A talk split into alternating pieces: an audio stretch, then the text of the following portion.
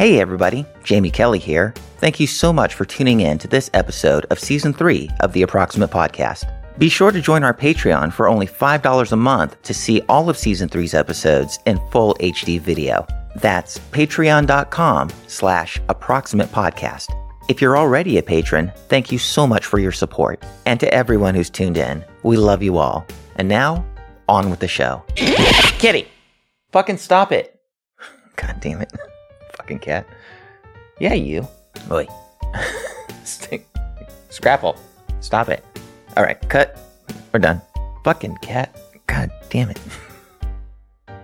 Hey, hey, hey, V, how you doing, sweetheart? Oh, I'm doing amazing, amazing. How are you? Um, I'm doing great. I'm a little tired. We just got back from the movies. We just got back from Barbie. We just got back from Barbie. As of the time of this recording, we just saw Barbie. What'd you think?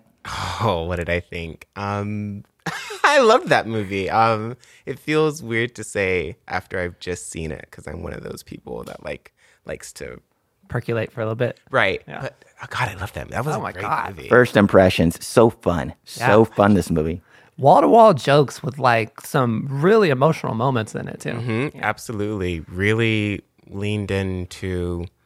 I don't. I don't. I don't want to say what I thought it was going to be, but also, God, it, it did really hit all the marks that I wanted it to hit. It really felt like such a good movie. I, it, it wound up being what I hoped it was going to be. Exactly. It, tongue firmly planted in cheek. Oh yeah. Right. You know, nine forms of like meta commentary Right. and just just fun. Like you could tell that they they had a mission statement, and I think they I, they nailed it. It did. Yeah.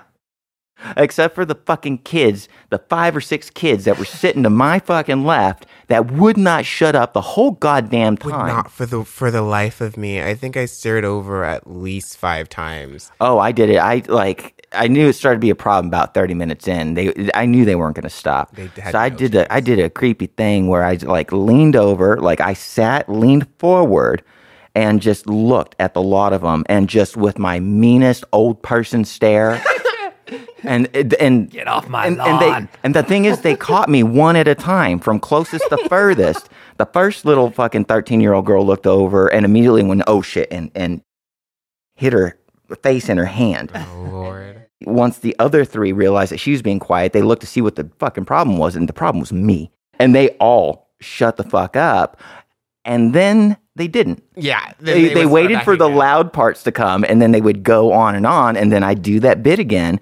And every time I leaned over and gave them a more and more severe and creepier look, and then I'd start to shush them. And then eventually I got to a point where I just just out and out said, "Shut the fuck up."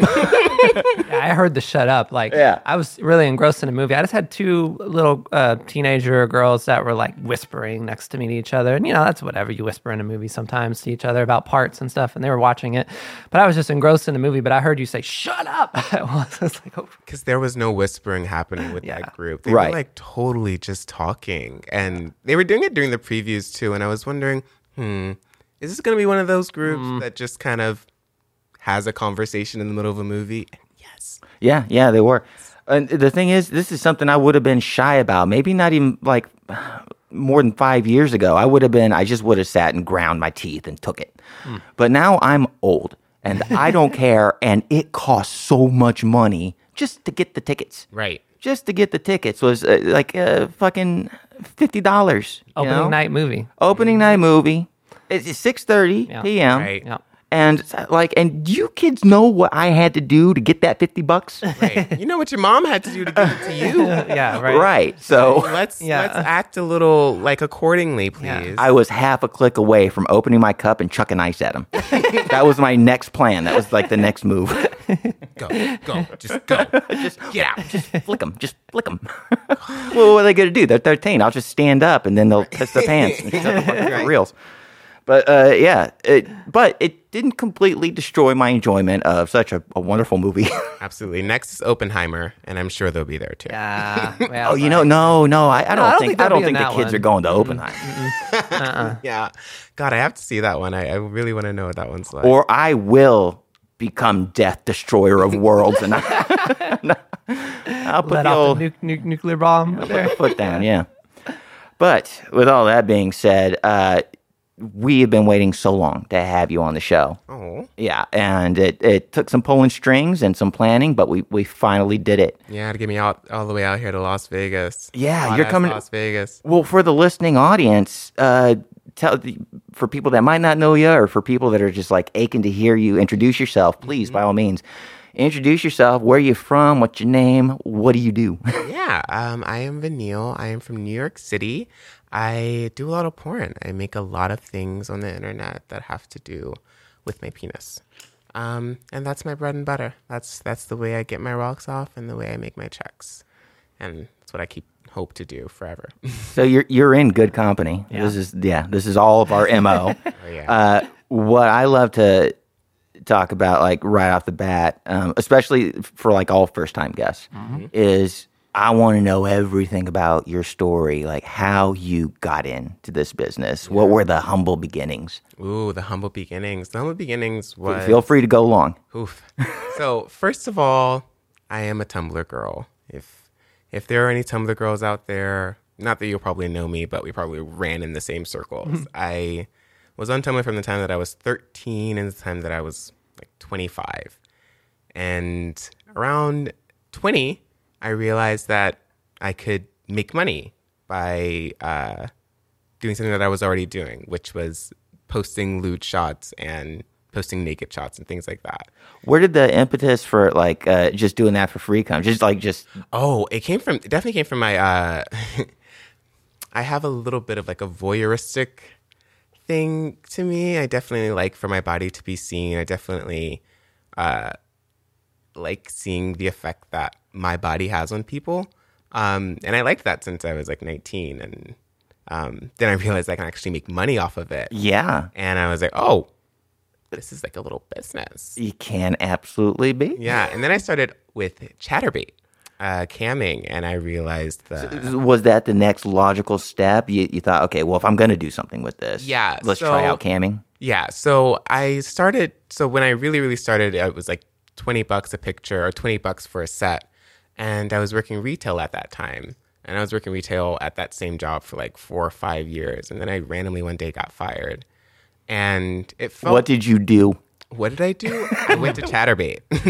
I said that's when I started camming on Chaturbate, and that's when I realized that No, what did you do to get yourself Yeah, fired? Oh, oh, okay. So this is funny. Um, I don't know how funny it is, but during Christmas, I had this one department manager who had these friends that you know would come and buy things for their children, which is totally fine. And that manager was running running the cash register, and her friends and her friends' friends of her friends were at my register while her friends were at hers Yeah. and she was ringing up everything that they had for a dollar or three dollars and things like that.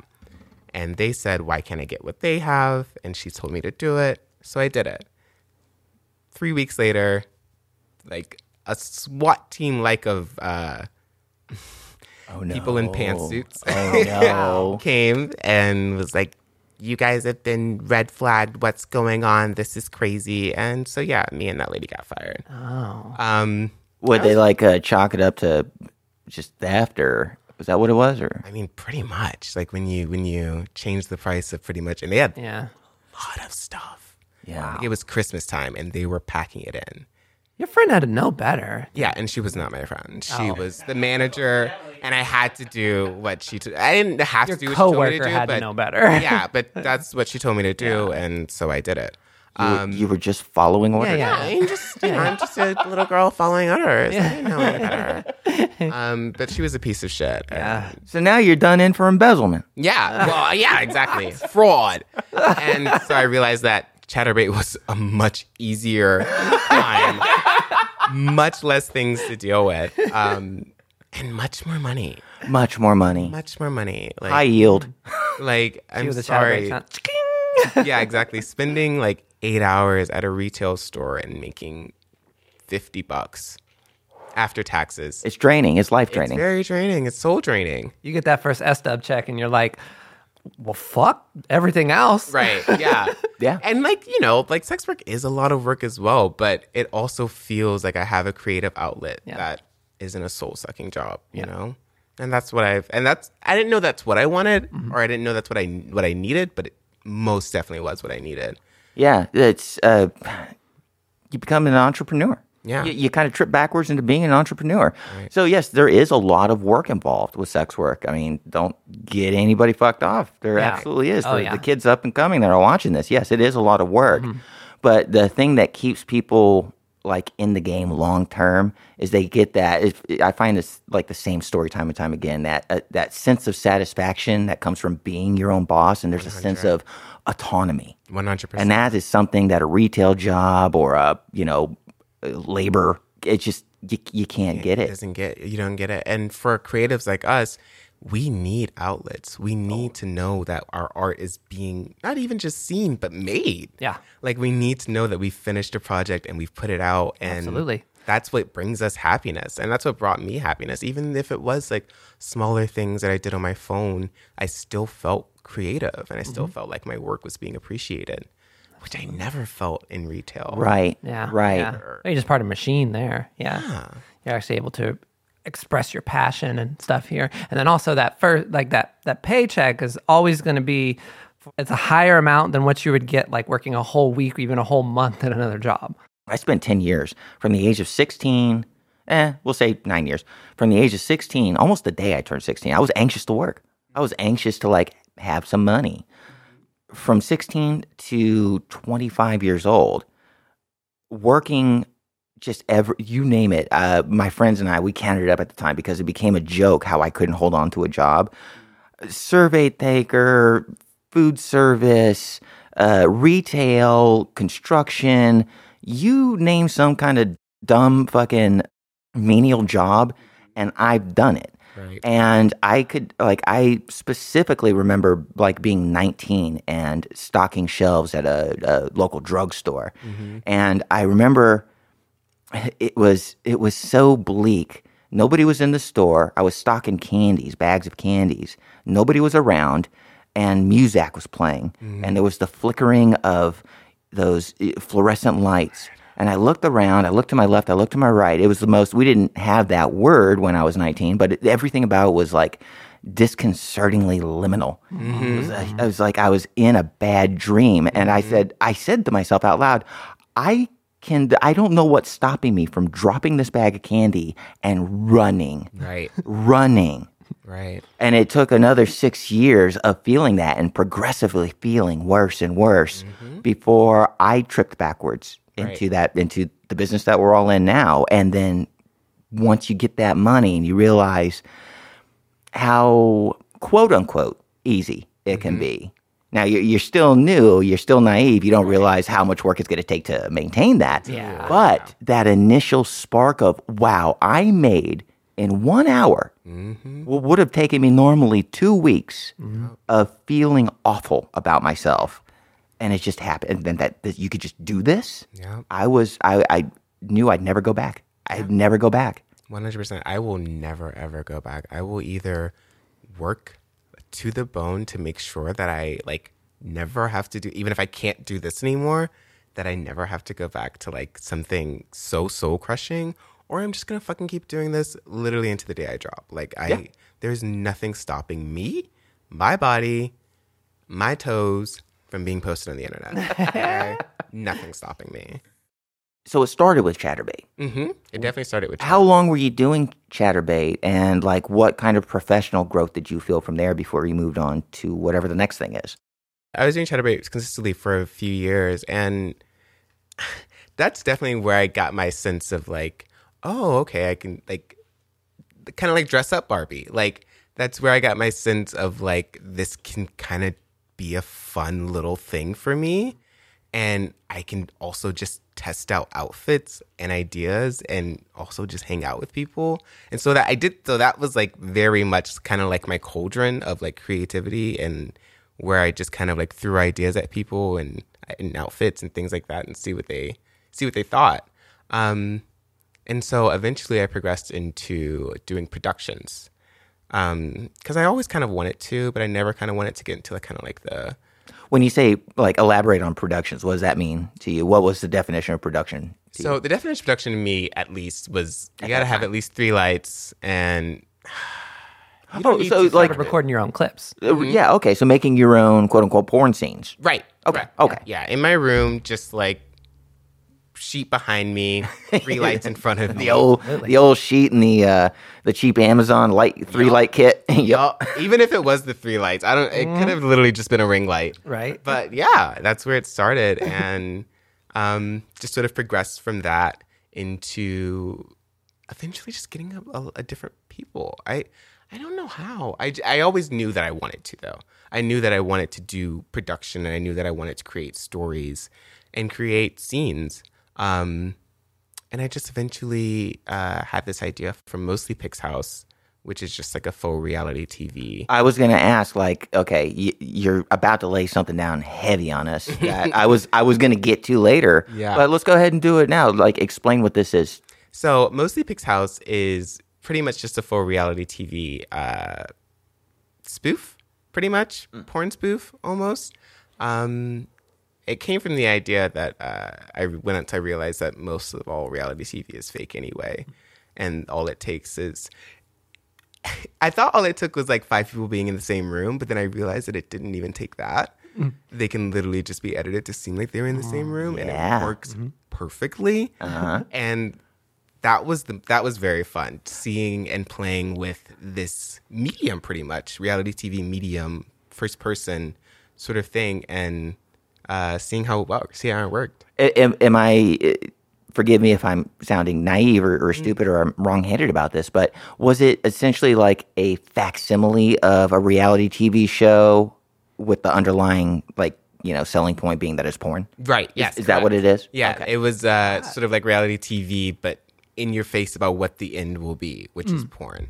Um, and I found all reality TV to be kind of like this thing where they don't tell you, or you don't, you don't really know how it's all gonna end or mm. whatever. And I thought it'd be really fun and really nice if the end was porn. Obviously, like let's just have them fuck because that's Right. That's, how we open the wallets. Right. And that's also what people in the reality TV houses are doing. They're just fucking and no one's recording it. right. Right. You just you're just giving them the extra staff. Right, right. Uh, no yeah, one's yeah. recording that stuff because you can't put it on cable TV. Was this produced as like an episodic series, or was it like one long movie? Or It was uh it was made to be an episodic series. I definitely wanted it to cuz reality TV has episodes. It has Yeah, to yeah. have episodes. Weekly episode. And you have to feel like you're going to have like it's going to be like this culmination of all these characters and people Evolving storylines. Right, that don't really know each other, but they're now gonna know each other. You know, Yeah. reality TV, which is so it was made the function as if it were an actual like primetime series. almost, yeah, but totally just a joke. And I do love that medium, and I kind of want to do that again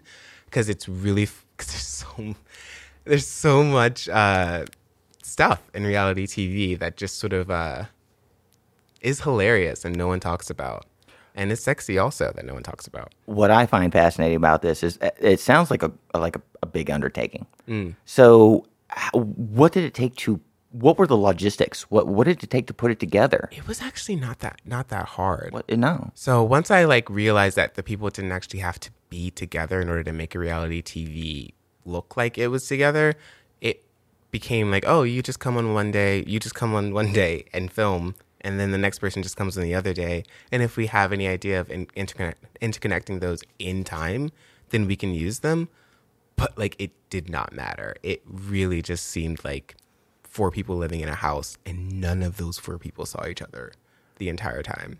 It was By, by the power of editing, Yeah, I right? have the paycheck. editing is a beautiful magic tool that you should appreciate and try to cultivate your film through. Like it does not just take what happened in real life. Don't don't just take that and try to put it, you know, Well, that's where- into video form. I mean, you can. That's where your story comes from, is from the editing. That's where you're crafting it all together. Right. And that's where the magic can happen as well. Cause you can, I mean, you can just change a whole plot through editing. And that's what real, a lot of reality TV does as well. They, you know, film these people for however long and then they go in and they're like, mm, all right. And then that's the whole story right there in front of you. And that's what I did. And it was Yeah. So, So cool. so, yeah, so cool. And also kind of easy. It's, Yeah. Reality TV is a little tiny, tiny, tiny bit lazy, maybe, but it makes for really good porn. it feels like the thing that like made it quote unquote easy and that it, it felt like you were doing something is that you you had a vision. Right. You know, you had a you weren't just like uh, I don't know, I'm just gonna. You weren't just cobbling stuff together as you went along. I hope that at the end of the day it'd be something. You went in with a vision. True. Yeah. And I and during that time I had I had already been um watching a lot of reality TV for the purpose of just research because I knew that um I can't just you can't just uh make things or you can't make them at least with appreciation if you have not experienced the other ways in which this Oh, has yeah. gone. You know, if you haven't seen the worst of reality TV, then I don't know how good of a reality TV show you can make. You know, Absolutely. if you don't know how bad it can get, then Right. how do you know how good it can get? You know what I mean? know it pitfalls to avoid, right? Right, correct. Yeah. It, did you learn any like um, human lessons under like through this undertaking? Did you uh, figure out things about like scheduling or uh, picking people that would foster a certain kind of chemistry, or were the mistakes that you like? If you were to do it again, well, here's what I would do different, Yeah. kind of thing.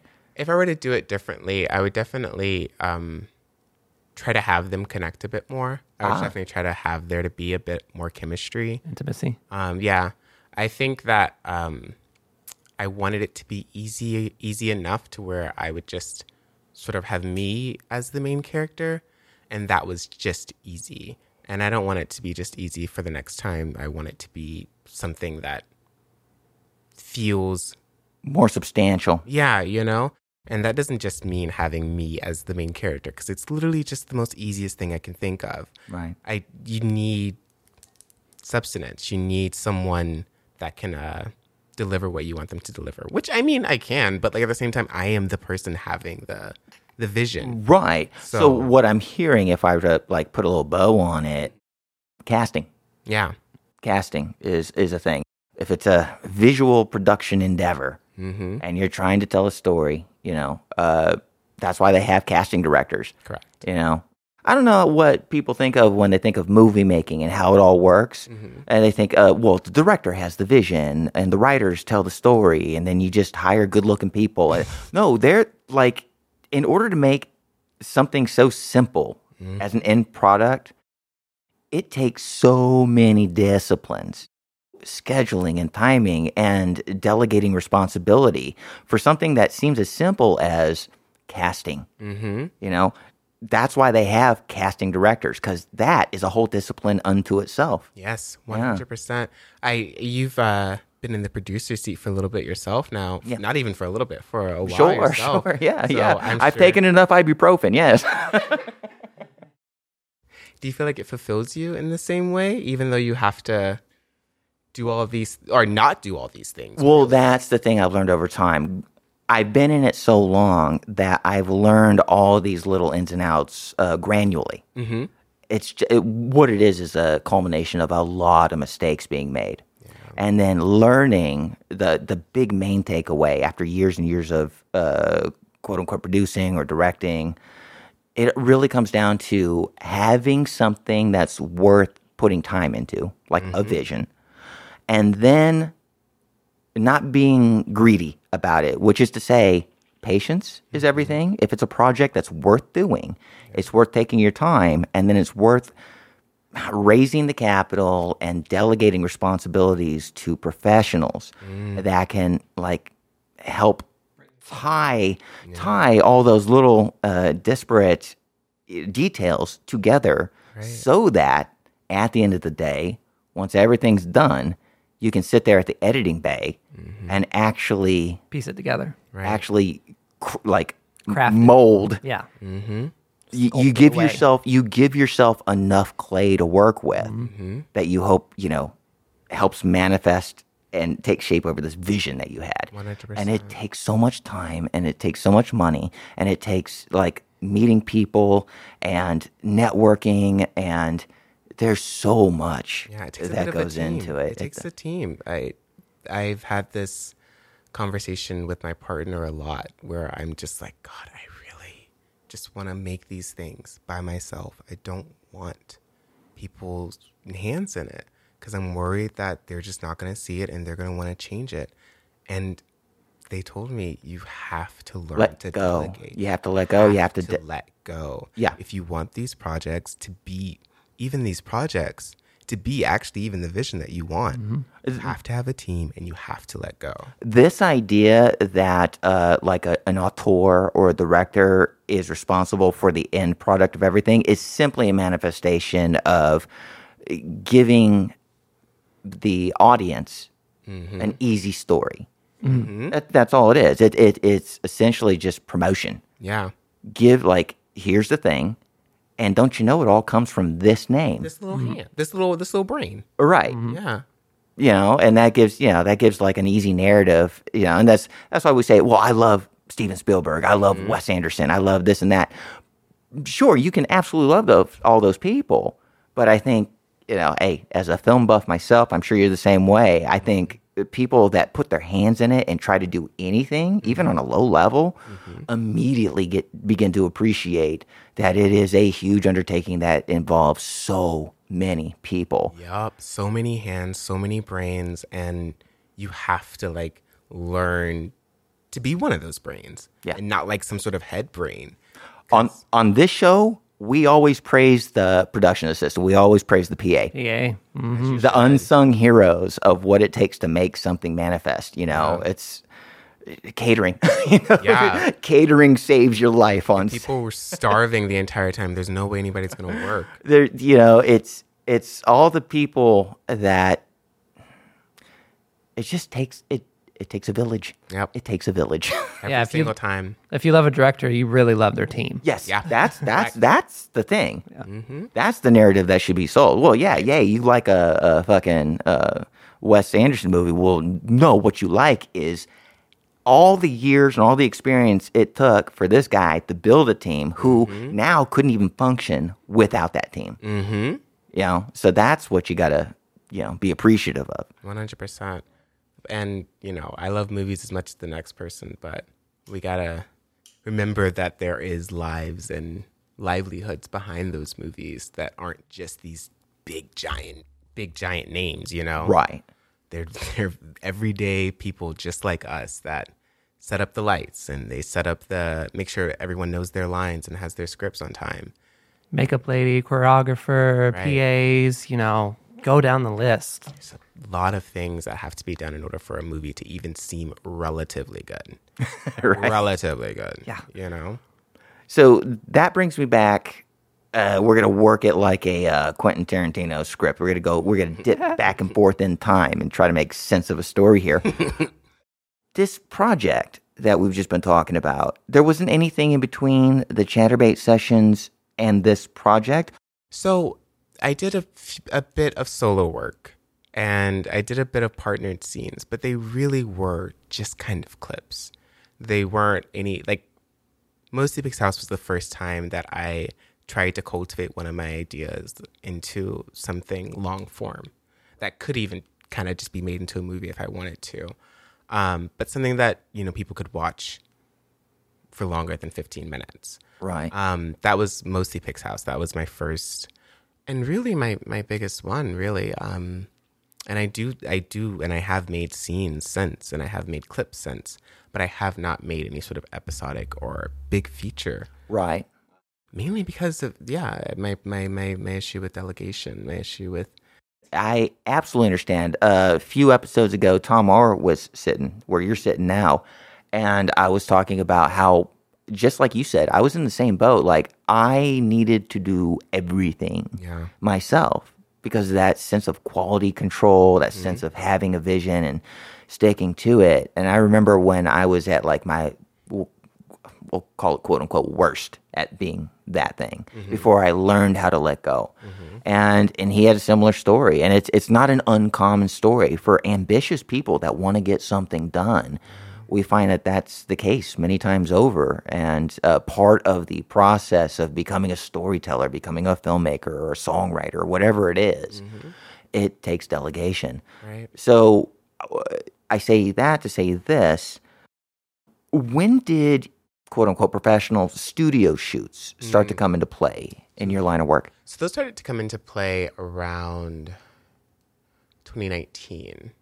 My first shot was Grooby. Um, And then I've done a little things for TransAngels and things like that. So that is to say, I were they exciting? No. Like were they memorable? Not really. It was For a me? gig. Yeah, it was kind of just a gig. Um, and I kind of make more money camming than I have ever on a photo shoot. This I, I love this perspective from you because we have a, a lot of folks on, and there's no right or wrong way to think. I got a I got a preamble. Okay, there's no right or wrong way climbing your personal ladder, given all the kinds of tools we have. Studio shoots are a kind of tool that we have, mm-hmm. you know, but it a lot of times, more often than not, we're talking to performers that view the studio shoots as a benchmark, as like a, a thing that needs to be done and needs to ke- keep being done to in order to either stay uh, publicly relevant or or whatever. But but you were just nonplussed by it. Yeah, you didn't give a shit. It was just a thing. Yeah, you you can. It is something that I do recommend doing if it's something that you feel like you can do, because it's good to know. That was my first time seeing someone set up more than two lights. You know, that was my first time uh, dealing with not dealing, but like being with someone that I didn't even have to delegate, but just sort of like knew what they were doing on their own. Yeah. And I was just sort of like the model. And that was the first time that's happened. Cause like I said, I want I always want to like do things by myself. So, um, it's, it's a really good like stepping stone. At least for me, it felt like something that I should do at least once, but not something that I felt like I had to do all the time. It's not enough money. It's too much time, and uh, it's just it's just so much easier to go on cam. It's so much easier to just go on cam than it is to like sit in front of actual. So you ne- you never had to like uh it never occurred to you like to what's a gentle way to put this?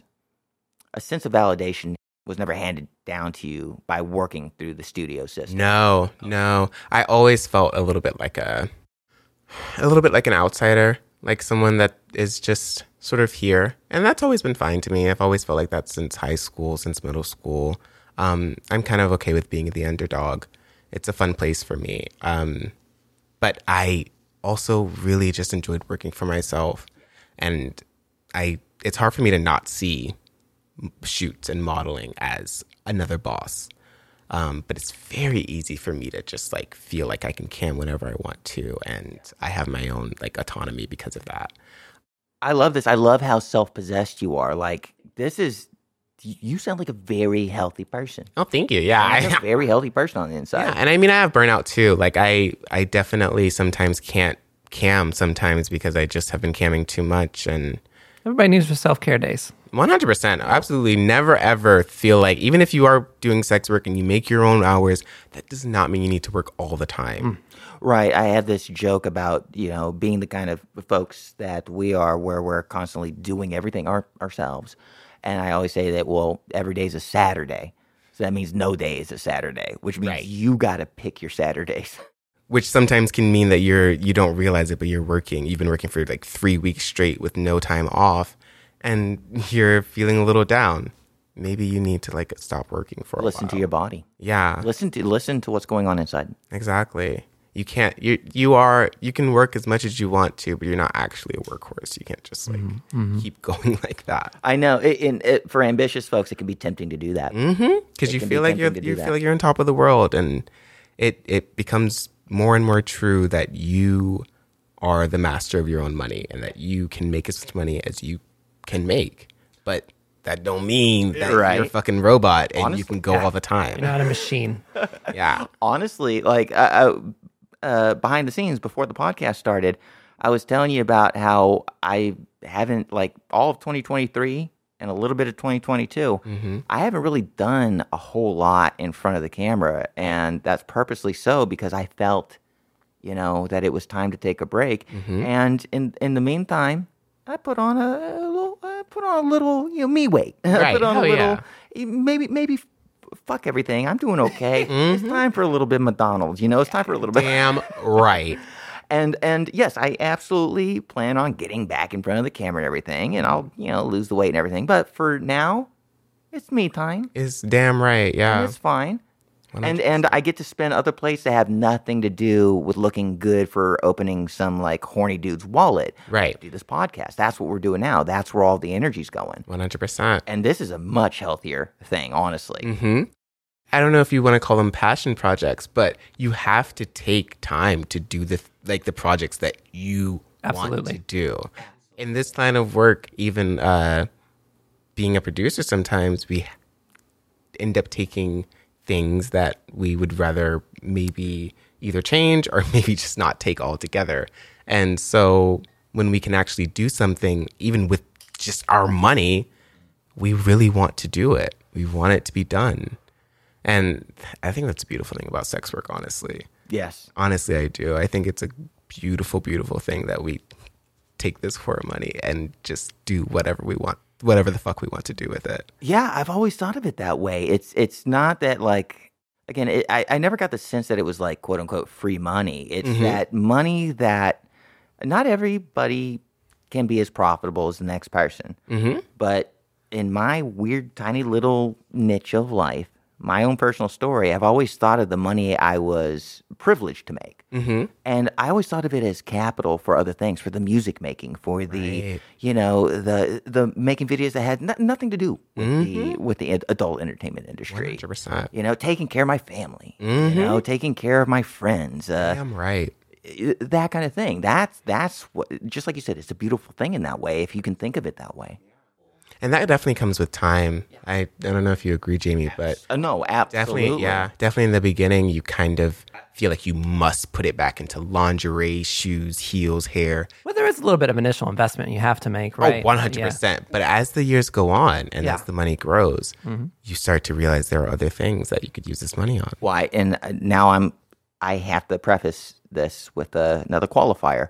I'm only going to speak for myself now, but I know that I didn't come from like the best beginnings. Uh, how I was raised, where I come from, childhood divorce, all kinds of nasty things, mm-hmm. right?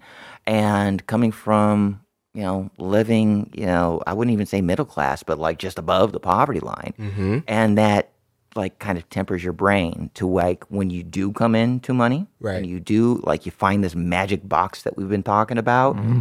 It takes a lot of like learning and making mistakes and time to Be responsible with it. to be responsible with it. Right. To be responsible with it. I don't know if it's the same way for you or for you. 100%. but- Oh yeah. yeah, it, it is. The whole thing is uh, a discipline. Yeah. Like just the experience of being able to do this in and of itself is a discipline if you come from not such advantageous beginnings. 100%. They don't tell you about taxes. Yeah, they don't take. They don't tell you about taxes.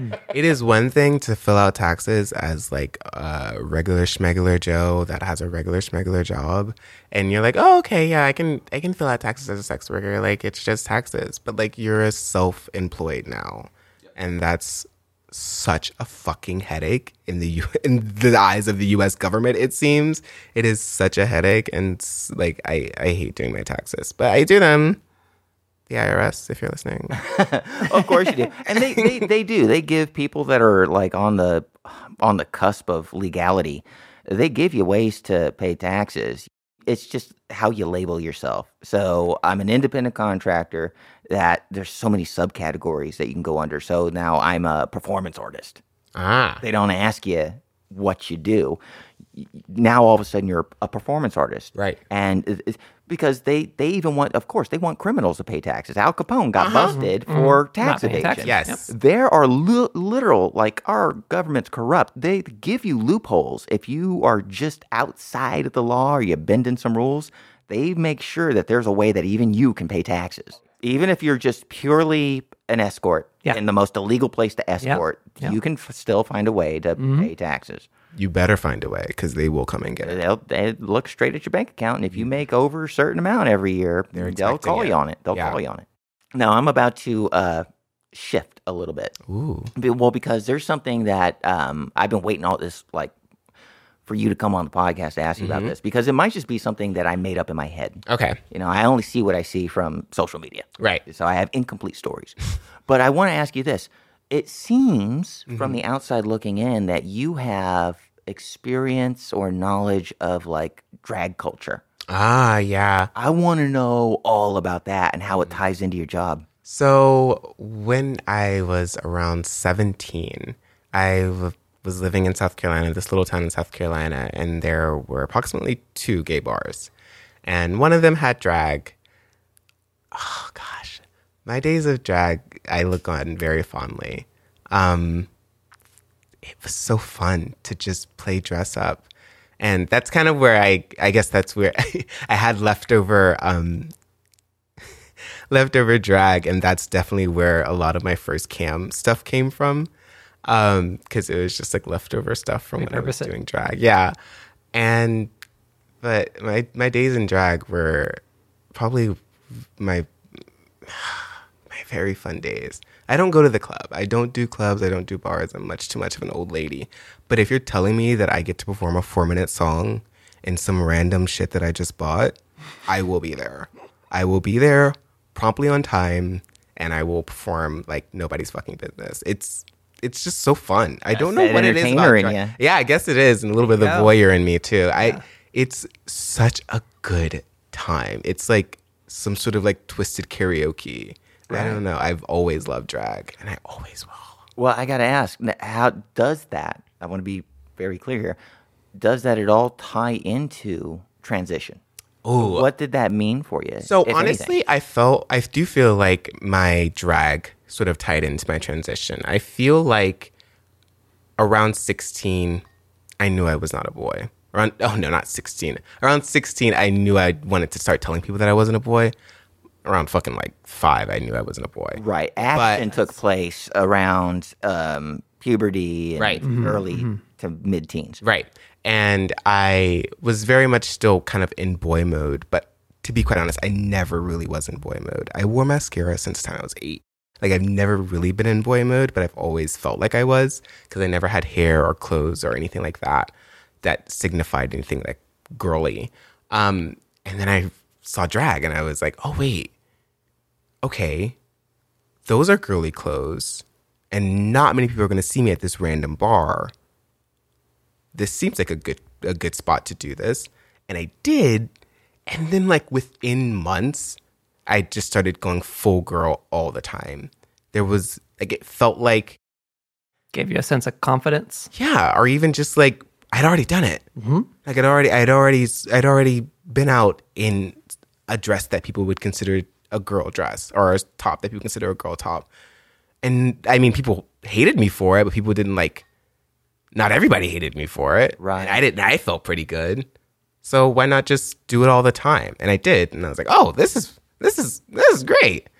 And yeah in in the middle of south carolina people really weren't feeling it. Mm. But also damn there was really nothing you can tell me once especially once i hit started doing drag there was nothing anybody can say to me i felt so powerful So it felt like, um, and again, correct me if I get this wrong, but you you did find this community. Maybe it took place inside this room in this bar, in this room in this bar, but that served as a, a safe space Yeah, so- where you could actually blossom. Yeah, I saw what it is? Yeah, I saw the drag and the pretty dresses people were putting on as armor.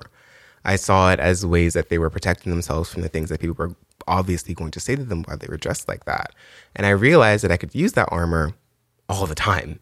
You know, I could, you know, feel empowered in clothes that people don't think that I should be wearing all the time.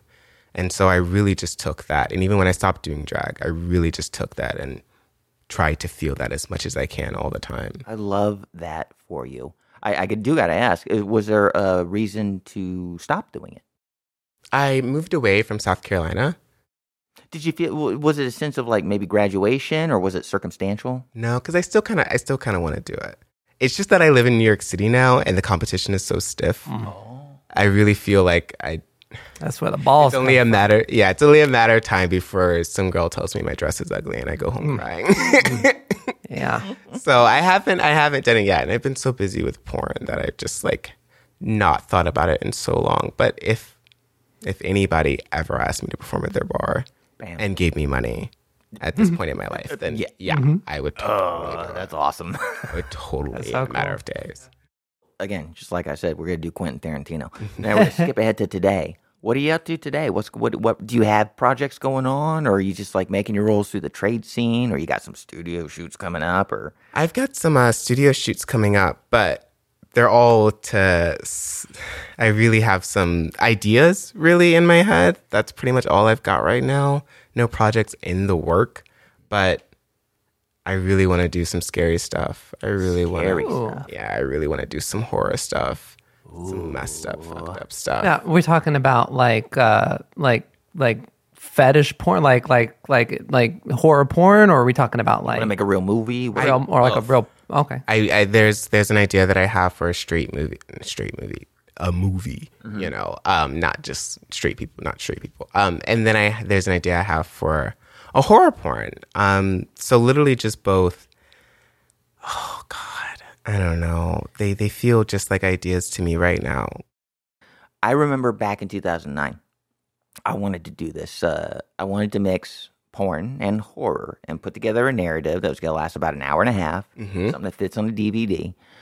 And I spent so many years, probably six different scripts, a bunch of rewrites, and all I found was that if I tried to make a horror movie in the way that seemed like legitimate and I was all in about it, it seemed like it would just be interspersed every few minutes with a 20 minute sex scene mm. that, of course, was related to the horror movie. Or I would think of it this way I'd have this hour and a half long porn that was interspersed with a real horror movie. Mm-hmm. And I got so frustrated, I dropped the project. It was called Object.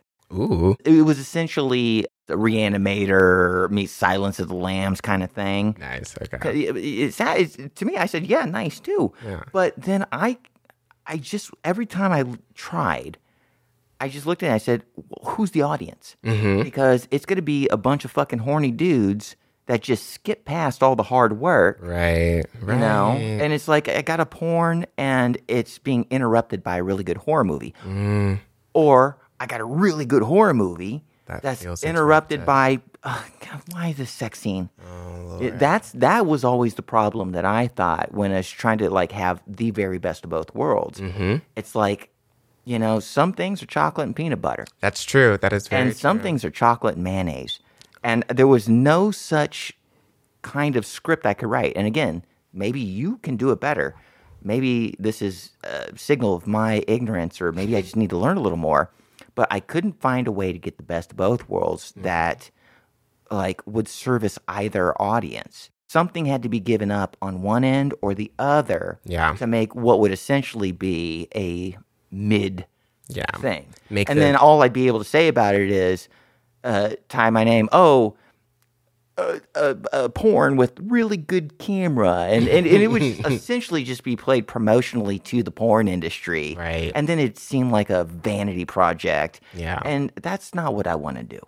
I'm either going to make a real porn movie or I'm going to make a real horror movie. I feel that. You know, so it's kind of tough to mix those two elements. when you're when you're scared especially it could it can be either really hard to come out of that like you don't want to come out of that scaredness and anything that interrupts that feels disjointed and weird Right. or it um or or it's very easy to come out of like as soon as the porn starts then like oh god i'm not scared anymore like this like they can never get back into the scariness you Be- know the beautiful thing about a horror movie is that it resonates so well with an audience because you're Primal. addressing something primal, and there is absolutely room for sex in that. That's why, like Thri- Friday the Thirteenth has uh, you kill teenagers having sex. yeah you know, but it's never explicit in the way that porn is. right You know, you, there's always room for sex in a horror movie, but it still has to be a horror movie yeah at the end of the day. case in point, look at X.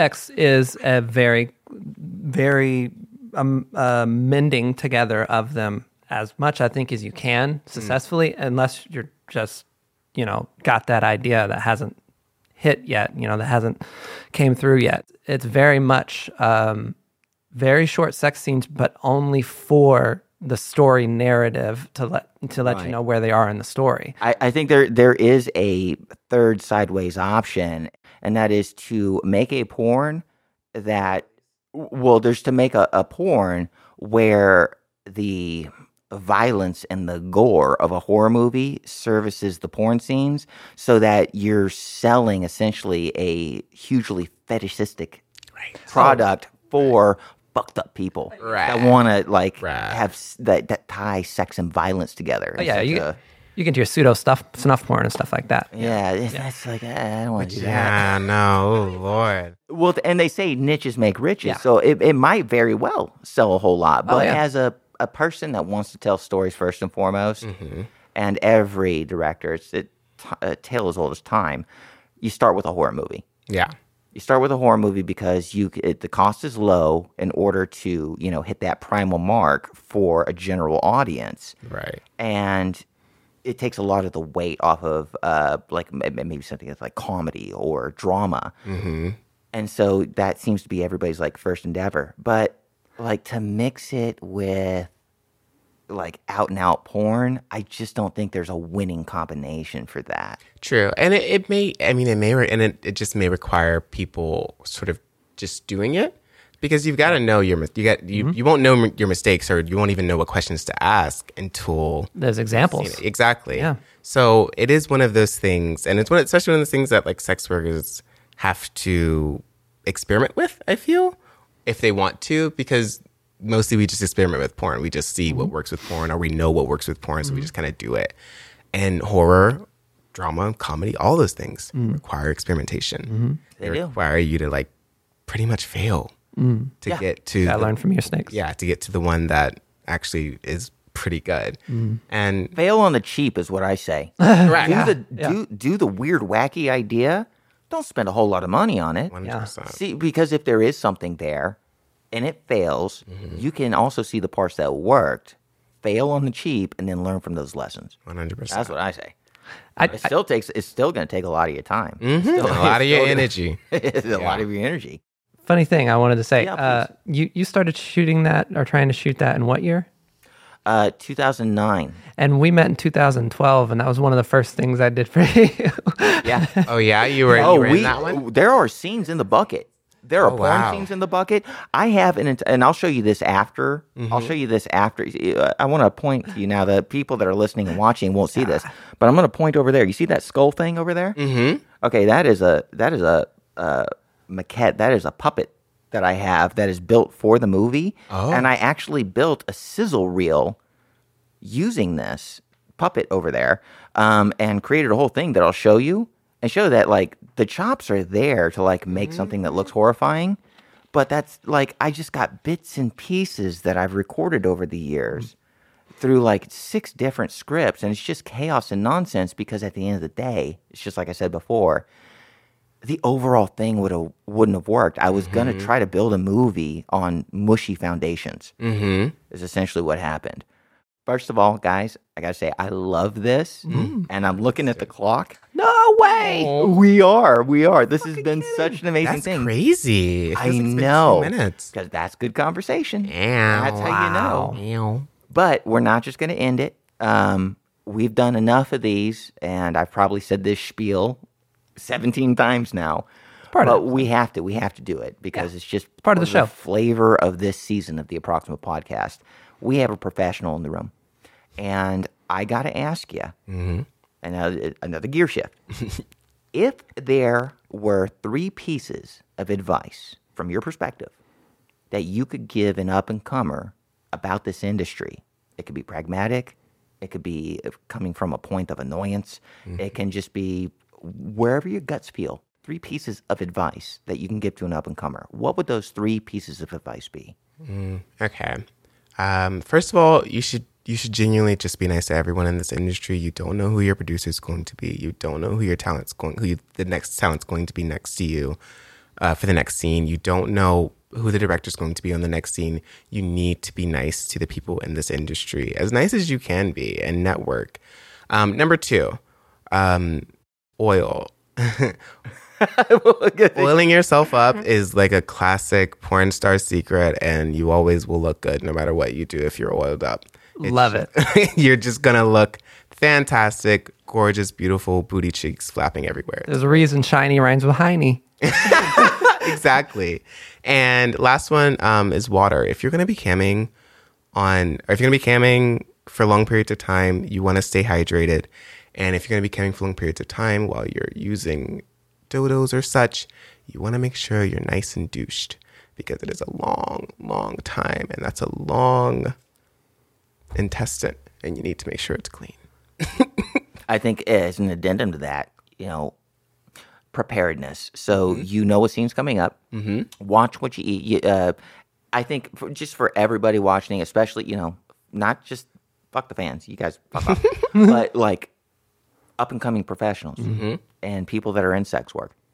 Break the fantasy for a second. Right. Yeah, Let's, let's break the fourth wall for just Yeah, a yeah. Right. here, and say that every sex worker that uses their bottom Anal. to mm-hmm. do anything, you should know that generally, for most people, everybody's different, but for most people on the whole, it takes about 24 hours to digest a meal. So if you know you have a scene coming up, you should be very, number one, cognizant of planning. Planning is everything. This guarantees success. If you can plan, that's 90% of the work. So if you know you have a scene or a client or somebody that's going to use your bottom coming up, mind what you eat 24 hours in advance. And then, just like you said, D, uh, learn how to use a douche. Yeah. Learn how to use your fleet enema. Yeah. You know, um, eh, clean yourself out. Take a few hours before that appointment, before that scene. Know that you didn't eat any less than 24 hours beforehand. Right. And then once your gut has done its job, you go in and you douche. And and d- don't be pressured about it. Take like I, I do this to this day. I haven't not used a douche. Well, just day to day going to the restroom. I haven't not used a douche in 15 years. I take that fleet enema, I'll just fill it with warm water. Yeah. I'll just fill it with warm water and just make sure that every time I use the restroom, whether or not I have a scene, I just make a good practice. Oh, yeah? So rinse out, rinse out, rinse out. It only 100%. takes a few minutes, you know, and I know that I'm always clean. It just feels nice. Mm-hmm. Just first and foremost, just like for yourself as a person, it just feels nice to feel clean. And your stomach feels, it feel, my stomach feels very good once I'm like completely cleaned out. I'm like, wow, I feel very like empty, but in a good way. Yes, absolutely. and that's one less thing that you have to think about or worry about that sense of anxiety on set. Yeah. When you know some, maybe most often than not, some stranger is going to be back there. Mm-hmm. Yeah. You know, Pound- manipulating your town. body. Go into town, okay? Right? You don't know. You don't know. So you want to be as prepared mentally and emotionally. Yeah, because, and if you're worried, ab- like in your head, if you're worried about, oh my god, oh my god, oh my, is is is, is it clean back there? Yeah, your butthole is not just like back there relaxed. Like you're back there twitching. Like, we can we can all tell that you're nervous, and it like it. It, shows up on camera. Mm-hmm. Yeah, it shows that you're nervous, even if you are just nervous about something menial, like your douche not working or something like that. L- let me put a nice bow on it like this. I'd like to add something to that right there. And oh, oh, go ahead. Go ahead. So also there's a psyllium husk you can take too, which will make you more regular. So you'll take your business in like one specific time a day and everything comes out at once. So you don't have as much work to do when you have to do your cleaning. And fiber is so important. Like there is there are very few human beings on this earth that get their daily intake fiber as much as they should. And fiber will save your poops like nobody's business. If you're having like a bad stomach problems, look at your fiber intake. Look at the cookies that you're eating or the crackers that you're eating. A lot of crackers have zero fiber. Zero. And you can get but you can get crackers that, that do. Like you just have like fiber will save your stomach. All of these things are amazing pieces of advice, but they all boil down to this one thing, and that is if you're going to take this job seriously for those that are using their bottom, planning and organization is everything. The details you can figure out. You mm-hmm. can Google some advice, Research buy preparation. some Right. buy some Preparation H, buy a fucking laxative, do a thing. The, the, the, the details are going to be part and parcel of your due diligence, mm-hmm. but it all falls under the umbrella of being prepared and being organized with your time Yeah. to treat this job as professionally as possible. It does a great job for those that are not you on set, your producing team, your male or or any any talent, Yeah. any talent. And then especially for you so that you can be at most of peace of mind as you're mm-hmm. trying to do your job. Yep. Because the punchline at the end of all this shit is opening dudes' wallets. so make your job as easy as possible. With all of that being said, V, is there, is there anything else that you want to say? God, I don't think so. I think we I think we covered This it all. It's been amazing. This I has love been this. such a good time. V, I love how you you named elementals. You said oil and water. oil and water. I mean, they're they're the essentials. Hell and You yeah. can get them at any grocery store. There you go. Guys, I cannot wait to have you back on. Ah, I can't wait to be back on. Please come. With that being said, everybody that's listening, everybody that's watching, thank you so much for being a part of this episode of the Approximate Podcast. And we will see you guys very soon with the next episode. All right, everybody say bye. Bye.